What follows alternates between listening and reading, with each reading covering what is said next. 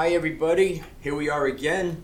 Kings Point Republican Club of Tamarac. That was never supposed to happen. Proud to be here. Proud to have club membership. Hopefully, we'll all get to see each other soon. Uh, we're going to start the uh, the podcast with our usual Pledge of Allegiance. Of course, you can't see the flag, but uh, uh, just like the president says, uh, we have a big, beautiful flag in front of us. So just close your eyes and you'll see it. I pledge allegiance to the flag of the United States of America and to the republic for which it stands, one nation under God, indivisible, with liberty and justice for all. Thank you. Okay, by the time you hear this uh, podcast, uh, it would have been after the debate, which is going to be tonight, because uh, this is Tuesday afternoon, and uh, a lot of anxiety out there. Of course, uh, we do believe in our president uh, we don't apologize for being Republicans, and we don't apologize for our values and principles. We don't apologize for our love of country, and we don't apologize for supporting law enforcement. Last but not least, we don't apologize for supporting President Trump in his reelection.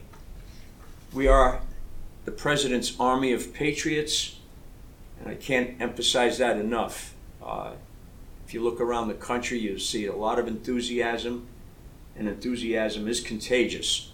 So I urge you all to do your research because the media won't show you all the enthusiasm that's out there. Every weekend there, there are boat parades and street corner rallies, caravans from New York to California, including New York and California. So I urge you all to uh, uh, do your research, pay attention. Try not to delete my emails when you see them because sometimes uh, some of them are pretty good, you know. Uh, anyway, we have two candidates today uh, for our podcast, and um, they're both registered Republicans and they're on the ballot. Hopefully, we'll get you before you mail your ballot in. We'll talk about that in a minute. Um, I just want to um, remind everybody that uh, uh, there is a prejudice against faith right now and we're going to see uh, a lot more as the uh, weeks uh, progress here before the election, especially with the nomination of uh, uh, Amy Barrett for the Supreme Court. And I just want to make sure that the folks know that it's not just anti-Jews, but it's anti-Catholics too. So, you know, the country was built on Judeo-Christian values and principles, and I think we're getting a, getting a good kick in the butt us Jews and Catholics uh, from those who have no faith. So uh, I want everybody to pay attention to what's going on here. Remember what they did to uh, Kavanaugh, and uh, can't even imagine how the plans are to go after uh, go after go after uh, Amy Barrett, especially because of the background the lady has. So do your research. Have your ammunition ready for your conversations with the Never Trumpers, and we'll give it a we'll give it a go. Okay. Our first guest is uh, Catherine McBreen, and Catherine is running for the supervisor of elections position here in Broward. I don't know how long it's been since there's been a Republican at the helm, other than this latest appointment that uh, Governor DeSantis made. Um, uh, you know, for the after he was elected in 2018. But uh, I've met uh, Kathleen on more than one occasion, and uh, I've stood on uh, street corners with her here in Broward. We've waved flags, and uh, we've gotten a lot of thumbs up and horn blowing from the uh, passersby in and around the Broward area here, from Davie to I think the last last weekend we were over here in Oakland Park with the Women for Trump, Coral Springs, corner of Sample Road and University Drive uh, every Saturday for the next uh, bunch of Saturdays, right up until election day, you can catch anybody that's running for something or any one of us patriots that are out there yelling and screaming and praising. And uh, my wife and I are out there waving flags and um, signs, and it's great to have people drive by and blow their horns in support of us and for the candidates running on the Republican ticket here in Broward and for the President of the United States. So, with that, I want to introduce Kathleen, and she'll tell you a little bit about herself, and then I have some questions for her. Kathleen? Thanks. Thanks, Joe. Um, It's great to be here. Let me tell you a little bit about myself. I was born in the Midwest. Um, I grew up in the farm area of Illinois, and I went to Northwestern University in Chicago, the Chicago area. It's actually in Evanston. And then I um, went to law school at DePaul Law School in college, after college. Um, my mom and d- dad, one was a Democrat, one was a Republican, and I used to say to them, why do you both go vote on election day? Because one's canceling out the other. And um, they both especially my mother was like, you know, it's really important because every vote counts. You don't know that th- these two votes are canceling each other out. Every vote counts. So that was really important to me. So after I finished law school, I went to work for a um, law firm in Chicago, and it was called um, Hopkins and Sutter. And Hopkins and Sutter later became a big firm called Foley and Lardner. But their primary client were savings and loans. Was the FSLIC, who went during that time and closed hundreds of savings and loans across the country. I don't know if any of you remember that. But my job, and here I was, a 26 year old young lady, going with a sheriff on a Friday night, knocking on the door of a savings and loan and locking all the employees in and basically telling them they were out of business and we were going to go through all their desks. So I learned a lot about compliance law. I learned a lot about getting along with people in really extremely difficult situations. I went then on to work for a large bank and I was compliance counsel and trust counsel where we, you know, we really were in charge of the beneficiaries making sure that they were being taken care of um, against other people who might be again, against them. And I was fortunate enough to be promoted into a position where I was able to run a large operational division because sometimes when you're in a bank, compliance and um, trust law gets a little bit snoozy. So I was able to go and run this large operational unit of 200 to 300 um, people that we really processed securities. We did accounting on record keeping on different accounts. And it was during the time in the 1990s where young people won't remember this, but older folks like myself will remember that, you know, we used to get statements once a quarter from the bank about how much money we have, and now we expect to know every minute how much money we have all the time. So I was really uh, integral in implementing how we manage those accounts and transfer them to what they call now daily valuation. So I learned a lot about processing. I learned around, a lot about security and operations, and I took that and I joined a company that does auditing and compliance review for large financial institutions. So I've been doing that for the last 25 years. Um, we look, we go to big companies like Bank of America and small companies, and you know, we go to securities firms. We go to places like I don't know. Um, Merrill Lynch, and we go through their operations and we say, this is what you're doing right, this is what you're doing wrong, this is how you can make it better, and we compare them against each other. So I learned a lot about that, and I think a lot of that is very applicable to what um, the supervisor of elections needs to do. They need to be, he or she, hopefully she, needs to be aware of all of the operations and how they work and how they can be, how fraud can be how fraud can occur and what you need to do to stop it, and how you can make it more efficient, and how we can move it forward into the future when things will be a lot different than they are today. So that's who I am, and that's how I got started. Okay. Uh, we'll take a short breather, like three seconds, okay. and I can start asking you some questions.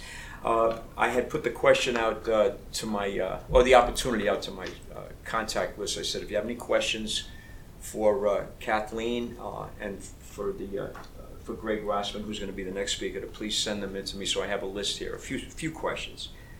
Uh, the first one is uh, why are you running for the supervisor of elections here in Broward? That's a great question. The reason is because you know it's really embarrassing every time there's a major election in the United States to see crowds of reporters outside the supervisor of elections office in Broward County waiting to see how all of the elections are going to turn out. I mean, what I would perceive is I want Broward County to be just like everybody else, and not be in the news and just report our results. Um, the other reason is that, as I mentioned, I spent a lot of my life in Illinois, and there's a lot of fraud and a lot of unsavory political it, things that happen in Illinois, and I really want to make sure that here in Florida that that doesn't happen, and that we continue to have a really like robust, um, strong state overall, and that that requires us to make sure that our votes are being vote counted effectively. Okay, fair enough. Uh, what makes you qualified to be uh, the supervisor of elections for Broward? Well, first of all, I passionately believe that every vote counts and needs to count. I really believe that it's important to be nonpartisan. And I guess I would say one of the things that I want to do is to make sure that everybody knows that this particular office, I don't believe um, the recently we passed what was called Amendment 10 in Florida, which said all office like the offices like this should be um, voted, should be political. And I don't believe that. I believe this particular office, and I actually believe a lot of those offices, should be nonpartisan. It should be elected by a bipartisan committee or board or something based on that person's qualifications. And I believe my qualifications, having done a lot of financial auditing in the last 30 years, makes me the best candidate. Financial auditing, I would think, covers uh, everybody, whether you're a Republican or a Democrat. exactly. Obviously, very good. Um, let's see.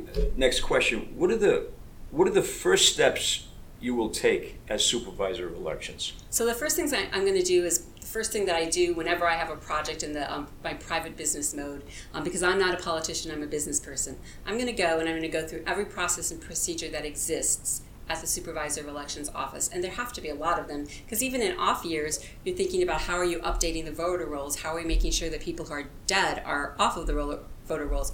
All of those processes and procedures need to be taken and looked at under a microscope and we need to chart them all out and figure out how can we do them better where are the potential opportunities for fraud and where do we want it to go in the future? So and hopefully make it more efficient. Okay. Are you uh, are you concerned about mail-in voting? And the second part of that question is what would you recommend to ensure that each vote is safe? Okay. Um, so for those of you who aren't familiar with mail-in voting versus versus um, absentee voting, which is what we have here in Florida, I think it's important to understand the difference because you hear these terms combined on the news, and it's easy to be confused about what's been what happens or what will happen. So, mail-in voting, as being proposed by many of the states, basically says we're going to be sending out ballots to everybody we have in our database, and they can just send them back. Uh, well, as you know, and as we all know, a lot of those people may be dead. They may have moved. I mean, Illinois, for example, where I lived two years ago, is sending out everybody who was on the 2016 database. Well, so obviously I'm going to get a, a, ballot in Illinois. Maybe I should, you know, drive up there and get it or something, and so I can vote twice. But obviously I wouldn't do that. But I'm, that's how it works. Whereas here in Florida, you have to request the ballot. So one, they know that you're alive. Secondly, they're sending it to an address that that is on record, and third, they'll have your signature on file as well. So when you get your uh, mail-in ballot we will know and we will be able to track that you actually have it. Now, um, how do how do I recommend that you go about making sure that you've got it? Well, first of all, all of these ballots are tracked online. So once you've requested it, you can go in and you can see that you've requested it. It's, it's in the mail coming to you. Once you get it, you can fill it out. And then you can choose to do a lot of different things. And depending upon who you are and what you feel comfortable with, um, there are a lot of options. One, if you don't feel comfortable and you don't trust the U.S. mail, don't mail it back in. Take it to one of the early voting places and give it to give it to them. And then you can still track online, go back and see this actually been received by the supervisor of elections. Um, the other thing that you can do is you can hold on to it until election day if you choose, and take it with you to the polls. Um, they will take it away from you then and invalidate it and give you an actual ballot, but um, you will still know that you know that you've actually voted. So there are a lot of different things that you can do. One of the things that I know that some of the the parties have been recommending, both Democrat and Republican, is that you do request the mail-in ballot and you do take it and hold hold on to it. And the reason they like it, they to know that you have it, they they have the ability to call you then and say, make sure you don't forget to turn that in. So that's one of the reasons that most of the parties are saying request the mail-in ballot, and then how you decide to vote it is up to you. That's why we're getting so many phone calls. Exactly. you know, and there's one thing I want to mention. There are a lot of people in Florida that are getting these things in the mail that basically tell them, oh, fill this out to request a ballot. Well, those aren't ballots, and they may not even quote, send you a ballot. Those are fraudulent. They're just trying to get information from you. So don't make sure that the only way that you get a mail in ballot is actually requesting it from the supervisor of elections. Now, if you have been on the list in the past and have received it like in the primary, you may automatically receive a mail in ballot. So, but that will have the supervisor of elections logo and everything on it. So make sure that you rely on that, and if you don't fill out anything else and send it in, because otherwise it could be fraud. We had a, uh, just to make another sidebar here, yeah. uh, my wife and I, uh, we live at Weldon over here in uh, Kings Point, and uh, recently uh, Diane received a, an envelope addressed to her with a different middle name. It wasn't her name, Anne. it was her. The name was Ruth, and it, when she opened it up, it was already filled out partially with information of her address and he Says, and and the letter said that uh, we have you uh, living at a different location, and we know that you moved, and uh, we just want to make sure that you're registered to vote. So it, it appeared that you could actually send in two separate votes if you registered this through this this forged letter that was sent to her. And she called the supervisor of elections and uh, reported it, and they said right out that it was fraud. So I encourage all of you out there to pay attention what's going on because, uh, uh, like Kathleen just said, it's an obvious uh, obvious uh, problem that's going on, not just here but nationwide, and every little bit can amount to something big. So uh, thank you for bringing that to Yeah, our attention. really important. Another question. Uh, how will you increase the ability for older voters to be able to safely vote in the future? So one of the things that I want to do is, you know, data is really important, and so what you want to do with data is to look at it. So we'll look at what would happen in this in this election. What's going to happen? Where are people going to vote? Um, how, obviously, how many are voting by mail versus how many are going to sp- specific polls? And if we find that there's specific polls that are really overcrowded, or we find some that people have complained about, those are all the types of things that we need to take a look at. The other thing that's important is, you know, people ask this question all the time, like, retired people may be able to vote at different times of the day more effectively than people who are just coming back from work. So there may be ways to have mobile polling places that pull up to the right, you know, areas, so to a parking lot, and you come and you give your ID and you vote, you know, at your retirement community between the hours of 10 and 2 if that's more if we find that's more convenient um, and clearly people who work until 5 o'clock the, the, the polls are flooded we need to figure out how to accommodate where most of the people trying to vote at right now and being able to expand that so it's really looking at how many people actually are voting in person and how to make it better Oh, that's there's, that's a good idea. Thank you for that. Another question: How are you different from your opponent? Well, my opponent, um, my opponent is a West Point graduate, which I applaud of anyone, and he went, he was in the military, um, and he also has a technology background. But I would say that the difference between Joe and myself is that he's 36 years old. Um, now, while while you can be very wise at 36 years old, I have a lot of business experience and. Unfortunately, I'm a little bit older than he is, let's say, and um, I think that the 30 years of business experience I have, and actually, and in solving the problems for multiple types of companies, makes me even more able to um, do a better job at this. So I just think that overall, I have much greater experience. Plus, I'm a lawyer, and he's not, and the supervisor of elections office is actually very subject to all the rules and regulations of the, you know, of state and federal governments. Okay. Uh, last question I have here is: uh, What do you think are the most important issues facing the supervisor of elections in the future? I think the biggest issue for the supervisor of elections in the future is technology and moving forward. I mean, I think that we're going to see a big shift this year because a lot of people, instead of voting in person, are probably going to vote by mail, and um, that requires a different kind of technology to be available, a different a different level of resources. And then in the future, let's be honest, young people really probably want to vote from their phone someday. And we really need to figure out how to do that, how to do it um, so nobody can be hacked, so, so it's all legal, so everything works. So I think that's one of the biggest issues for the supervisor election in the future is to really make sure that they can move, move forward and not backward. Okay, I, I have one question that uh, that no one sent to me, but I I have a question because it was brought to my attention recently by a concerned uh, resident in my section of Kings Point, and the section is called Weldon.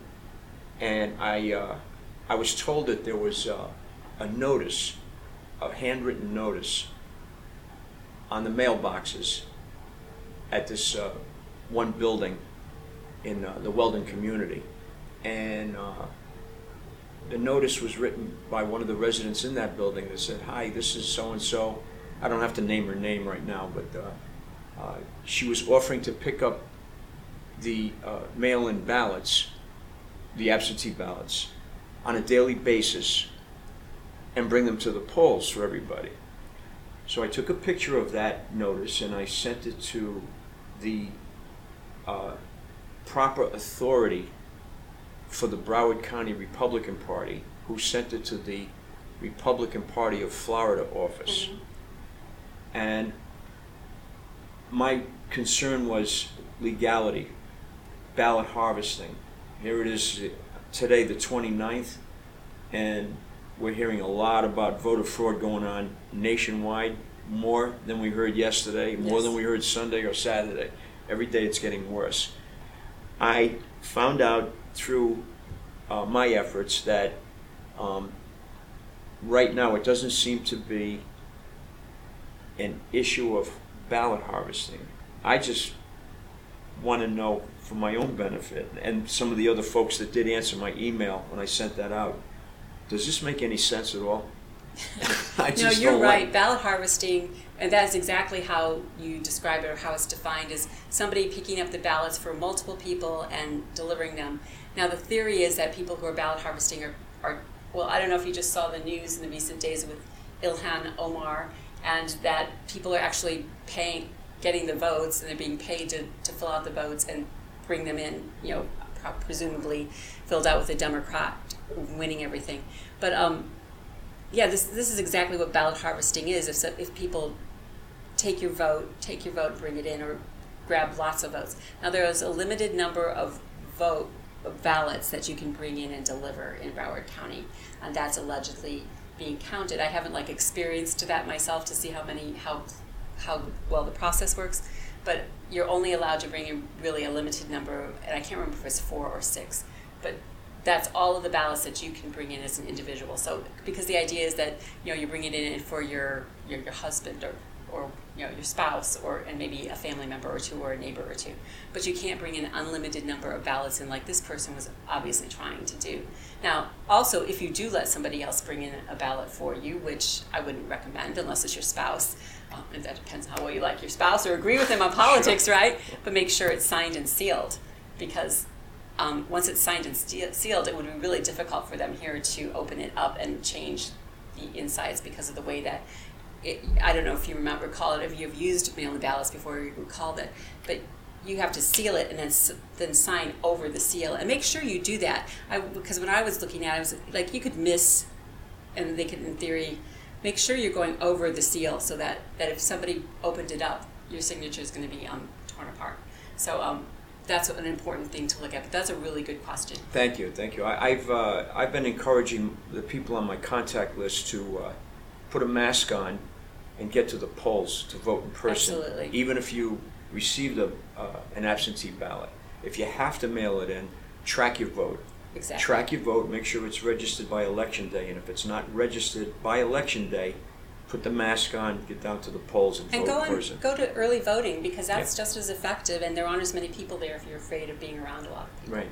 Well, thank you, uh, Kathleen. I, I hope uh, the folks get get to understand a little bit more about you. Uh, unfortunately, during these times of uh, this virus thing, we can't have meetings, so people can't see you. Exactly. But they would think that you're not uh, anywhere near a lot over 36. So just, just, so you, just so the 36. folks know, just so the folks know, okay? Um, let me give you my website so that you can go there. It's www.katherinemcbreen.com. So um, that's easy enough for everybody to find. And I would love, and my my Facebook page is Catherine McBreen for Supervisor of Elections. So that's easy enough to find as well. So if you have any questions, go to either of those and. Um, I hope that everybody thinks to be November 3rd or before. right, very good. And I'm sure if anybody wants to see you, they can meet you on a corner somewhere. Exactly. At a rally, Saturday. of course. At a rally, of course. Exactly. so that would be great. Thank you very much. Thank you. Appreciate it. We're going to have our next uh, speaker, uh, Greg Rossman. He's running for the uh, seat of state attorney in the 17th Judicial Circuit. And uh, I've also stood on the corner with Greg on a few different occasions here in and out of Broward County. Uh, I met Greg down in Davie at the corner of uh, Griffin and University. Griffin and University. Once I think it was on Fourth of July. It may have no, on Fourth of July was the first time I stood with him, and since then I've seen him over at the corner of uh, Coral uh, in Coral Springs at the corner of University and Sample. Um, that and these areas that I mentioned to you, including Federal Highway and Oakland Park Boulevard, those are the three locations that are constant now, from now till uh, election day, every Saturday, uh, from 10 to 12 uh, in Davie and Coral Springs, and from 12 to 2 in uh, Oakland Boulevard, uh, by Oakland Boulevard and Federal Highway. So you're liable to see uh, Greg or Kathleen at any of these locations. You can come and ask them questions directly or just come by and blow your horn and show support for the uh, candidates and for the president. Okay, uh, Greg, we're going to ask you to give us a little bit about yourself, and then I have a few questions that I was given, uh, sent to me from some of the folks, and uh, Sure. uh, go right ahead when you're ready. Thank you very much, first of all, Joe, for, for doing this, actually, and taking the time. It takes a lot of time and energy of your own. So, very much appreciate that and appreciate being invited. So, I am running to be the state attorney for Broward County. Broward County uh, is its own judicial circuit, and that's what Joe referenced before the 17th Judicial Circuit. So, the jurisdiction for me is all of Broward County. In many other states, the state attorney is thought of as the district attorney.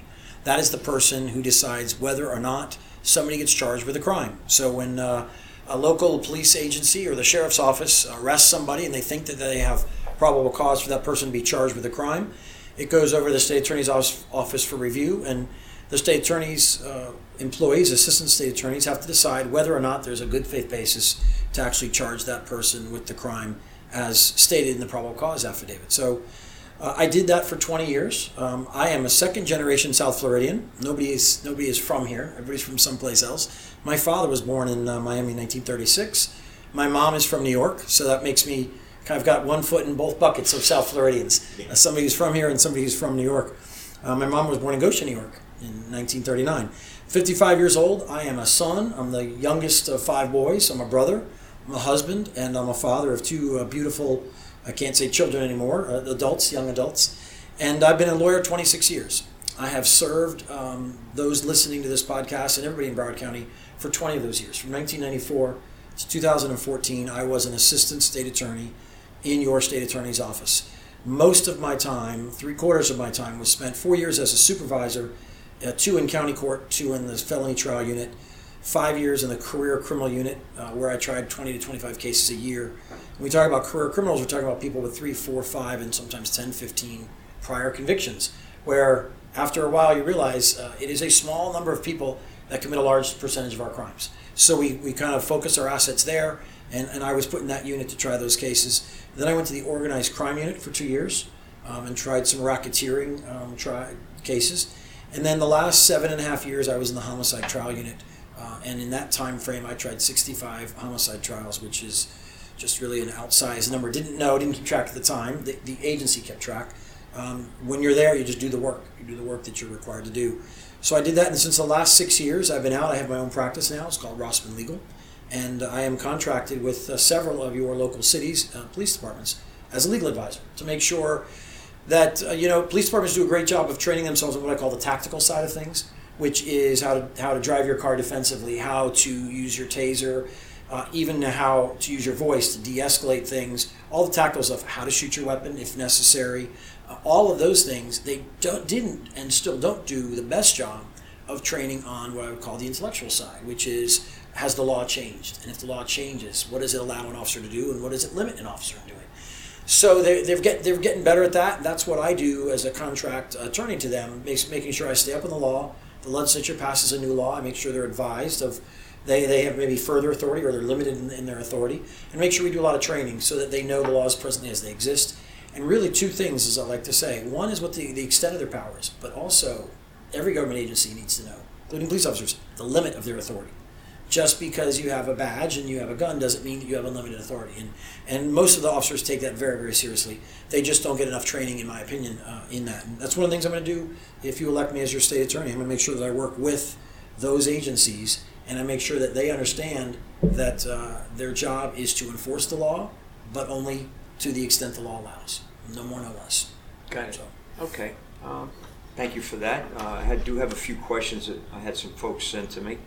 Uh, first one is, what does the state attorney do? Which you've covered some of that, uh, but uh, That is a great question. A lot of people don't know. People. True. So Yeah. if, if I can just pick up Yeah, on that sure, for a second, absolutely. a lot of people say, "Oh, are you running for attorney general?" The attorney general is in Tallahassee. Presently, it's Ashley Moody, and she is the chief legal officer for the entire state, mostly in civil lawsuits, things like that, contracting, and she also handles all appeals for criminal convictions that we would obtain from the state attorney's office. But the state attorney uh, himself or herself in a jurisdiction sets the tone for law enforcement in that entire jurisdiction. So it is my job to make sure that, um, and that was on silence, so I don't know how to think about, um, to make sure that um, we don't ultimately become Portland or Seattle. It's it's to make sure that police agencies know that they like I just said, they have certain, uh, at a certain extent to enforce the law, also the limits of that. But they need to know that if they do that job well, someone's going to back them up and the law is going to be properly enforced. Got it. Okay. Uh, the second part of that question was why, why should voters, citizens care about this race? Very important. Um, you know, most people don't know anything about the state attorney's race because it has not been on the presidential ballot since, I believe, 1976. Wow. So this is almost everybody's first opportunity to vote for the state attorney. Uh, I was 11 years old, I was in fifth grade at the time. Uh, we have had the same state attorney. Uh, he's an honorable, decent man, Michael J. Satz. I worked for him for 20 years. He took a chance on me October 3rd of 1994 and hired me. Um, I have nothing but good things to say about him. At the same time, there's no Fortune 500 company or successful company out there that has the same CEO they had in 1976 that they have today. It just it doesn't happen. There's Yeah. always a need. I use Microsoft as an, exam- as an example. Bill Gates is a genius, but he doesn't run the day-to-day operation anymore because you, you need you need some kind of change. You need some new blood. So uh, th- this has not been on the ballot because he ran unopposed m- many times, and when he had opposition, it was only uh, within the same party. So it was just within a party primary. This particular race, there's myself, and there's also another gentleman, Harold Pryor. Uh, the difference between myself and Mr. Pryor, I'm 55, he's 33. I've been a lawyer 26 years, he's been a lawyer seven. In my 26 years, I worked 20 years as a prosecutor, six of those now with my own firm working with law enforcement. In his seven years, he's had already five jobs. This would be his sixth job in seven years. Um, I don't say that necessarily in a negative way. I, I think that, that if you're hiring somebody, which is what the listeners are going to do, either I'm asking them to hire me as their state attorney, Mr. Pryor is asking to be hired as the state attorney. I think you want to look and say, who would I hire personally? If I was hiring an attorney with these two gentlemen, who would I hire? Would you look at their qualifications, look at their background, look at their history? Um, so, so people should care because depending on who the state attorney is, um, law enforcement either can or cannot do their job. And if law enforcement can't do their job, we know full well, looking around the country, what happens in those agencies, those jurisdictions where law enforcement is handcuffed and they cannot do their job properly. Uh, it directly affects your safety. Absolutely, and thank you for that. But since we're on that subject, uh, defunding or reimagining are the new words that we hear going around the country. Well, you hear words like reimagining because the, the truth is there are people that want to defund the police. And when they came out and said that, they thought it would catch fire, and they realized people heard that and said, well, that's kind of crazy defund the police. So they go back to the marketing people and they say, we don't really, defunding doesn't really mean defunding. It means defunding. Um, and if you, sadly, the, the loud, um, small group of people that say that, say that because they believe there's this injustice between law enforcement and people of color. I will tell you this when you defund the police in the places where it's happened, the first people to suffer are people of color. Using Broward County as an example, if you defund the police, they don't get defunded in Parkland. They don't get defunded in Coral Springs. They don't pull back if they're in Hollywood. They're not pulling out of Emerald Hills. It's Carver Ranches, it's West Pompano, it's Lauderhill. The, those are the places that where the, the budget is uh, where they're struggling, and when the police pull back, people of color suffer the most because crime goes up and it goes up in their neighborhood first. The economically disadvantaged neighborhoods are always the first to lose. So it makes no sense to me when you hear people say defunding the police. Now, on the flip side of that, are there things police departments can do better? 100%. There- There's no government agency that runs efficiently that I know of. There's most businesses don't run at 100% efficiency. Businesses and government agencies ought to be looking at themselves every day, following on up on what uh, Ms. Green said. They should always be auditing themselves, and not auditing. I don't mean just money, but auditing how how well do we do our job? Are we efficient at what we do? There are always better ways to do things. There are ways, and there's a lot of things to brag about in Broward County that people don't know. The chiefs meet once a month, the Broward County Chiefs Police Association. They meet once a month. They talk amongst each other. They share what works in their jurisdiction, what didn't work in their jurisdiction, so that they can use that, that collaboration to get together and figure out um, what's best for them, what's best for their jurisdiction.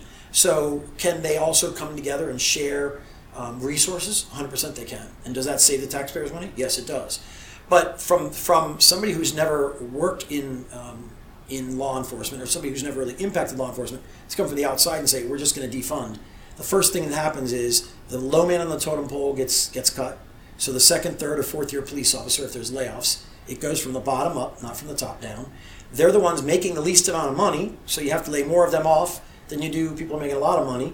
And they're the ones probably the most trained in diversity and in de escalation and all the things that police agencies have learned about themselves in making themselves better they're the ones most schooled in it. So you know this effort actually damages the the goals that that the people who say they want to defund actually claim to want. Thank you for that. You're welcome. Thank, thank you very much. Uh, your experience as a prosecutor and an attorney, why should that matter to voters? Well, I don't know if people know this, but the budget I think is around forty-two million dollars. There's over 500 employees in the Broward State Attorney's Office alone.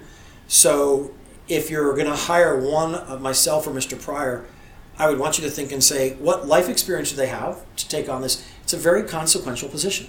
And then, what legal experience have they ever done the job? Mr. Pryor worked in the state attorney's office for a little less than two years, I believe.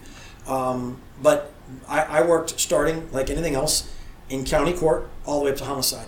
I'd like to say that I followed the Publix theory. Uh, my first job, shouldn't say my first, my first W two job. My first job was at 14 as a dishwasher off the books. First job on the books was at working at Publix, and Publix is a great corporation because they make you start at the bottom of their corporation, no matter what your experience is. Start as, in my case, the use used the term bag boy, now they're service helpers or whatever, um, and you learn from the bottom up, and that's how you learn about the whole, the entire operation. So the same thing in the state attorney's office. Started at the bottom, like everybody does, worked my way all the way up to the top, which was homicide. Since then, in six years having my own practice, I have employees.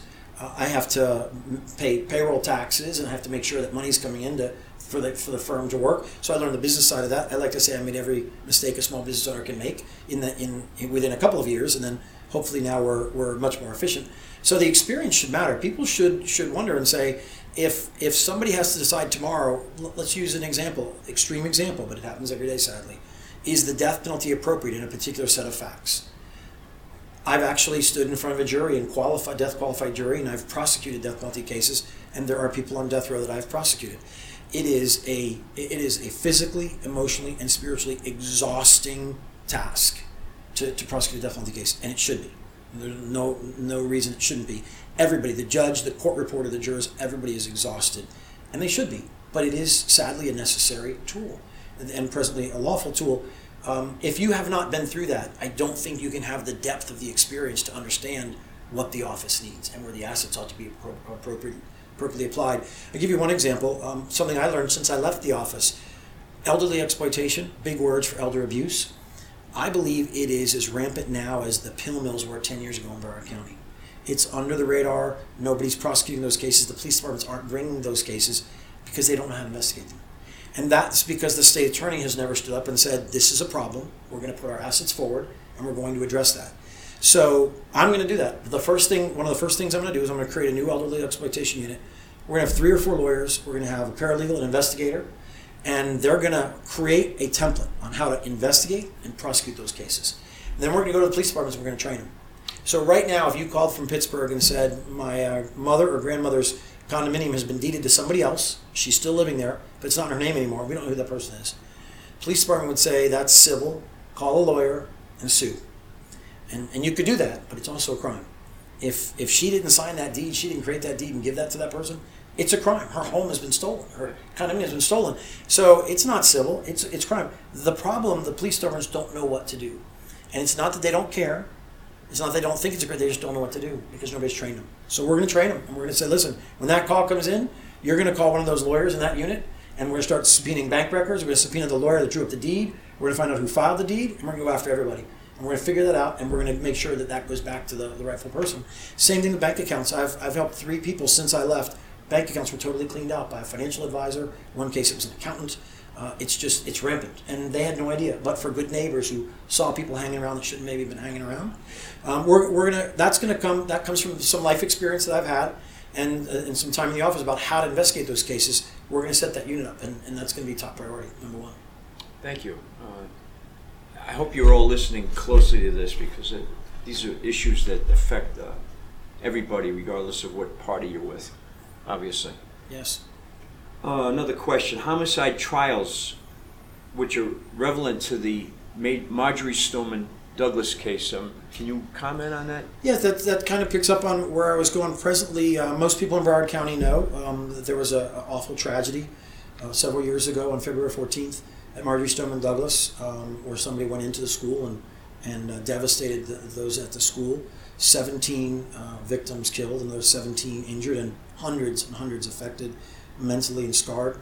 Uh, that case presently is being prosecuted by the state attorney, Michael J. Satz. When the next person's elected, he will no longer work there, presumably, although Mr. Pryor um, has said that he, uh, previously he said in the primary he would not keep Mike Satz on because Mike has been there 44 years and he made claims that there, there's systemic racism in the state attorney's office and such. Since he won the primary, he says now he would keep Mr. Satz on to try the case. I've tried cases like that. I've tried some of the most complicated cases. Anybody that wants to Google or search my name, Gregg is spelled with two G's, G R E G G, Rossman, R O S S M A N. You'll see that I've tried the most complicated cases in Broward County history. I would try that case. I would want Mike Satz to stay as a consultant because he's been prepping the case. Uh, sadly, because of coronavirus and COVID, that case is not going to make trial for eight months, a year, maybe even longer after that because right now our Supreme Court still has jury trials on lockdown. We can't even do a jury trial. They've been locked down since March. There's a tremendous backlog that's going to come up. So somebody needs to, to look at all the cases that have, that have accrued since March, the homicide cases, and figure out which ones need to go to grand jury for consideration of first degree murder, which is the only way to charge somebody through a grand jury with first degree murder. And you kind of have to have that experience. And like I said before, I tried 65 of those, and I handled probably hundreds others. The ones that went to trial, that's the 65 trials. Uh, also, police involved shootings. I've handled stand your ground issues all those things are relevant to figuring out what is what is right, not just for that case, the case referred as the Stoneman Douglas case, but the the reason that case is so important is because if for some reason uh, a plea is offered in that case, a plea to life as opposed to death, it affects every other death case in Broward County and probably also in the state of Florida too too uh, probably too complicated to get into for something like this, but absolutely has a ripple effect on every single death penalty case pending in the state of Florida. I'm not sure that my opponent knows or appreciates that, um, just because he hasn't had the experience to do that. Um, but it's it's it should be of great concern to everybody. It should be great concern, particularly to the families that were directly affected by that case. That that case is, is handled appropriately. Uh, my opponent has said that he is personally 100% against the death penalty, and that's I take no issue with anybody's personal opinion. But then to seek a job where you would actually have to enforce that, to me, that seems like that would be quite a conflict. So, Got it. Okay. Uh, priorities for the office, which include elderly exploitation, career criminals, animal abuse, hate crimes, training and accountability. Can you comment on that? Yes, yeah, absolutely, and I'm glad you asked that. So I talked about the elderly exploitation a letter. That's going to be that's going to be job one. The second thing, when I talk about career criminals, I mentioned before, being in that unit, uh, the data proves this. It's not just somebody making it up. The data shows a very small number of people commit a very large number of our crimes. So let's figure out who they are. Let's put our best prosecutors, our best judges on those cases. You want to get the best defense lawyers, that's fine too, because they're entitled to due process. I want due process if I get accused of a crime. But let's put our, our assets there and let's focus on them. And the state of Florida did this in the late 80s, early 90s. Right now, there's this big push about letting everybody out of prison, letting, letting everybody out of jail we tried that. I'm old enough to tell you, and those of you that moved here since the 80s don't know, we tried that. In the late 70s and early 80s, people were serving one third of their sentence. So if you were sentenced to 30 years, you got out in 10. What we found out is within three months, you committed another serious crime. So we created these designations. They're called habitual offender, habitual violent offender, three strikes offenders, prison releasee reoffenders, all those things. We created those designations that have minimum mandatories for a good reason because you've earned it you've already committed three, four, five, six, ten crimes, whether it's from another state, another jurisdiction like Dade County, uh, and then those people, if we take them out of the game, crime plummets, and that's what we're benefiting from right now. Everybody talks about how the crime rate's way down, it's continuing going down for 10, 12 years. It's because we are taking those multiple offenders off the playing field, if you want to use that term. And if you do that, then we have more resources for uh, a drug court, which we have. To be proud of in Broward County mental health court we have, a veterans court. Those are great diversion programs, but they don't work if we're not focusing on the people committing the committing serious crimes. The other thing you mentioned about animal abuse, there's data that shows us anybody that that can can perpetuate cruelty on a helpless animal later offends against human beings as well. First of all, to, to be depraved enough to, to, to commit cruelty on an animal to me says enough right there. So one of the things again is we don't really have a person in the state attorney's office who's devoted to just learning those cases. And we're going to have somebody, there may not be enough work for that person to only do that, but there is going to be one central person that all of those cases filter through for case filing, possibly even for prosecution. We're going to put resources there and make sure that those cases are looked at because it's one thing to to uh, to either neglect or to torture an animal, but it also leads. Uh, it shows us there's a certain depravity there that's going to lead to victimizing human beings very shortly thereafter. The other thing is uh, training with law enforcement. I don't think that we do a good enough job presently the state attorney's office interacting with law enforcement and saying these are our expectations. They, they kind of work as separate entities, which is odd because they have to work together for the system to work. So I'm going to reach out and say, listen, I'm going to hold you accountable. I'm going to, like I mentioned, with elderly ex- exploitation, we're going to train you how to do something, and then we're going to expect you to do it. And if you don't, you're going to hear from me.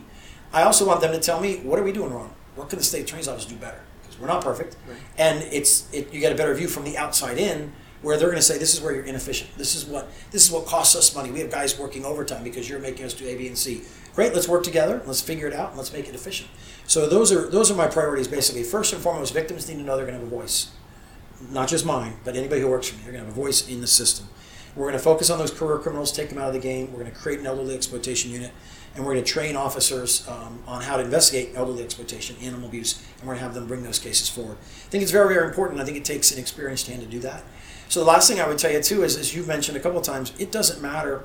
There was a, a sheriff here who to like to say that when you call 911, the first question they ask is, "What is your emergency?" They never ask, "Are you a Democrat or Republican?" Questions never asked. So if you are victimized in a case, we don't look at the case and say, is the victim a Democrat or Republican? Is the perpetrator, the suspect, a Democrat or Republican? Uh, those things, um, if, if you're running for a legislative position, you're going to pass laws, I'd say that's relevant what somebody's party affiliation is. Because it tends to show which, which way they think. Maybe people say more conservative or more liberal, whichever it is. But for uh, you know, certain constitutional officers, such as the state attorney, it, it really means nothing. It doesn't direct you towards anything in my opinion. I think people ought to look at the qualifications and say, who am I going to hire as my personal attorney? And if they do that, I ask them to go to, if they want more, they can go to www.vote, V-O-T-E, for, F-O-R, Gregg, G-R-E-G-G. So it's voteforgreg2020.com. That's the website. And Facebook is at Rossman, R-O-S-S-M-A-N, for state attorney. So there's no numbers in there. Rossman, F-O-R, state attorney. They, they can they can message me, and I'm happy people ought to do when we do things like this. It very uh, get very interactive messages on Facebook. Reach out and answer any questions that I'm asked. Thank you. That actually, my last question was, uh, should the state attorney uh, uh, be, uh, you know, be partisan or political? You kind of answered that, but I do have a question in addition to that. Sure. Um, have you gotten any uh, uh, endorsements that we should know about? That's a great question. Actually, yes. Uh, so, so again, it's very um, against the grain, so to speak, uh, since I am registered as a Republican to get union endorsements. But I have union endorsements from the uh, PBA of Broward County, the FOP, Fraternal Order of Police District Five, IUPA, which is the uh, union that represents Broward Sheriff's Office deputies, and also from retired Colonel Al Pollock. He, though he's a Democrat, um, he's an African American. I've known him a long, long time. We worked together for a long time. When I was in the state attorney's office, he was in the sheriff's office. He was the commander of the courthouse for a good time when I was there, um, and he's known me a long, long time. He's actually endorsed me across across whether you want to say it's racial lines, party lines, affiliation. He just believes, like I do, that it ought to be the most qualified person, the best person for the job. So, on top of that, there's also uh, a rabbi that I met with last Wednesday, Rabbi Moishe Meyer, uh, and hopefully he gets a shout out here. He's uh, rabbi of a Chabad in uh, Northeast Fort Lauderdale. We met and we sat down for an hour and a half. We talked, uh, and he came to the same conclusion. He said it has nothing to do with party affiliation, religion, ethnicity, or anything like that. That it ought to be the most qualified person. And proud to say that uh, he has my flyers at uh, his Chabad, and uh, he is uh, advising everybody in his uh, Chabad to go ahead and vote for Gregg. So those are the uh, the main endorsements. Uh, beyond that, it's uh, my wife and kids, which was the most important endorsement to start with. So Okay.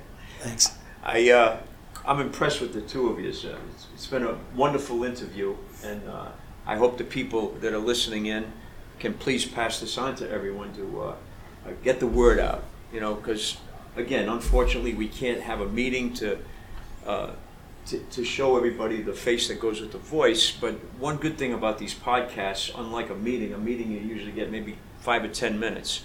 You had some time here to discuss uh, in depth what you're all about. And I think that's very important. And, Thank you And I hope the people that are listening to this appreciate it and please pass it on.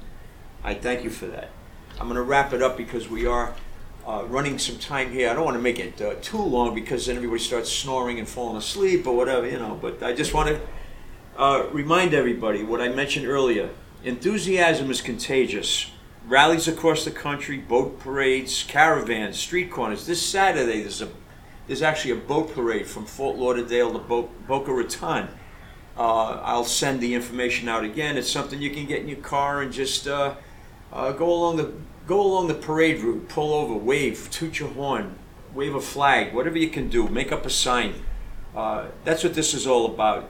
Don't surrender to the mob mentality. If you're doing any research and you see some of these uh, pictures from across the country where you're outside having uh, a little snack at the outdoor dining and somebody comes along and gets in your face with a, uh, a megaphone and telling you to put your fist up or yell out somebody's name that you don't even know and uh, you sit there with your husband, your wife, your girlfriend, your boyfriend, and you have to uh, bite your tongue because you might end up uh, getting smacked on the head or something. Uh, don't surrender to mob mentality. Vote in person or track your ballot. And remember, don't give your ballot to anyone unless you trust that person. And who do you trust more than your husband or your wife? Not many. Uh, volunteer if you can. One last request volunteer. I recently sent out uh, a request for uh, Chef Michelle Jones in District 1. We are in District 3 here, Tamarac. Uh, our representative on your ballot is Julie Fishman. So uh, I've recommended uh, supporting Julie, uh, but I'm also recommending volunteering if you can for uh, Michelle Chef. Uh, uh, her name is Chef Michelle Jones. I believe she's taught uh, cooking classes over here in Tamarac at the uh, rec center. Hardworking girl. I come from a 25 year background of owning a deli, and I know how difficult it is to be in a kitchen and sweating uh, bullets, as they say. Uh, I can still use that word. Sweating bullets when the temperature is hot outside and the humidity is uh, sweltering, and you're in the kitchen. And uh, I know what it's like to work hard under those circumstances. So uh, my hat goes off to uh, Chef Michelle Jones, and um, she's running against a man named Marlon Bolton down there in District 1. And Michelle Jones can be a big asset to the town of uh, the city of Tamarac, and she'll be a big help to uh, our mayor, Michelle Gomez, of which I know most of us listening to this have a lot of respect and support for. So, uh, again, I ask you to uh, do your research. Enthusiasm is contagious. Try not to delete all my emails before you read them. And uh, with that, I'll say thank you to Raul, who's the man that makes this happen for our podcast for the Kings Point Republican Club of Tamarac that was never supposed to happen. Thank you and have a good day.